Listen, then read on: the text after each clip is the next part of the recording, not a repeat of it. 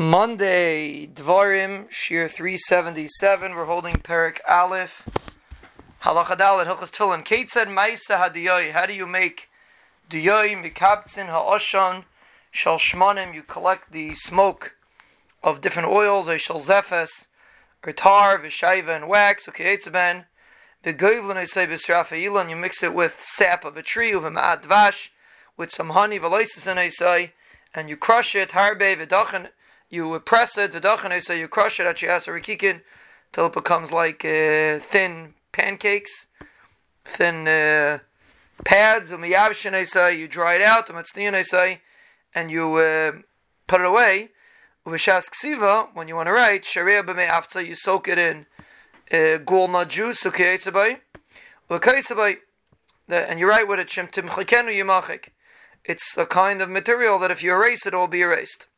This is the lechatchila diyai that you're supposed to use to write Sefer Torah Tefillin Mezuzas.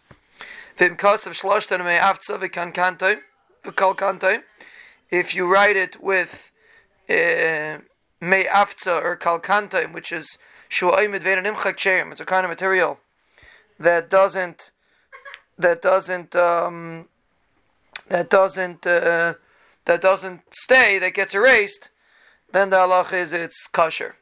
Meaning, even though lachatchili is supposed to write with yeh, which is something that could that could get erased, but but the if you wrote it with something that can't get erased, it's fine.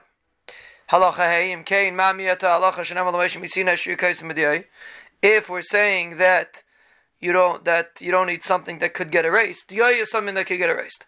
So if you say we don't need something that could get erased, so then what's so then what's it coming to exclude when we said in the beginning that you need yeh? Lamayit sharmin itzavanim. It's coming to exclude other colors.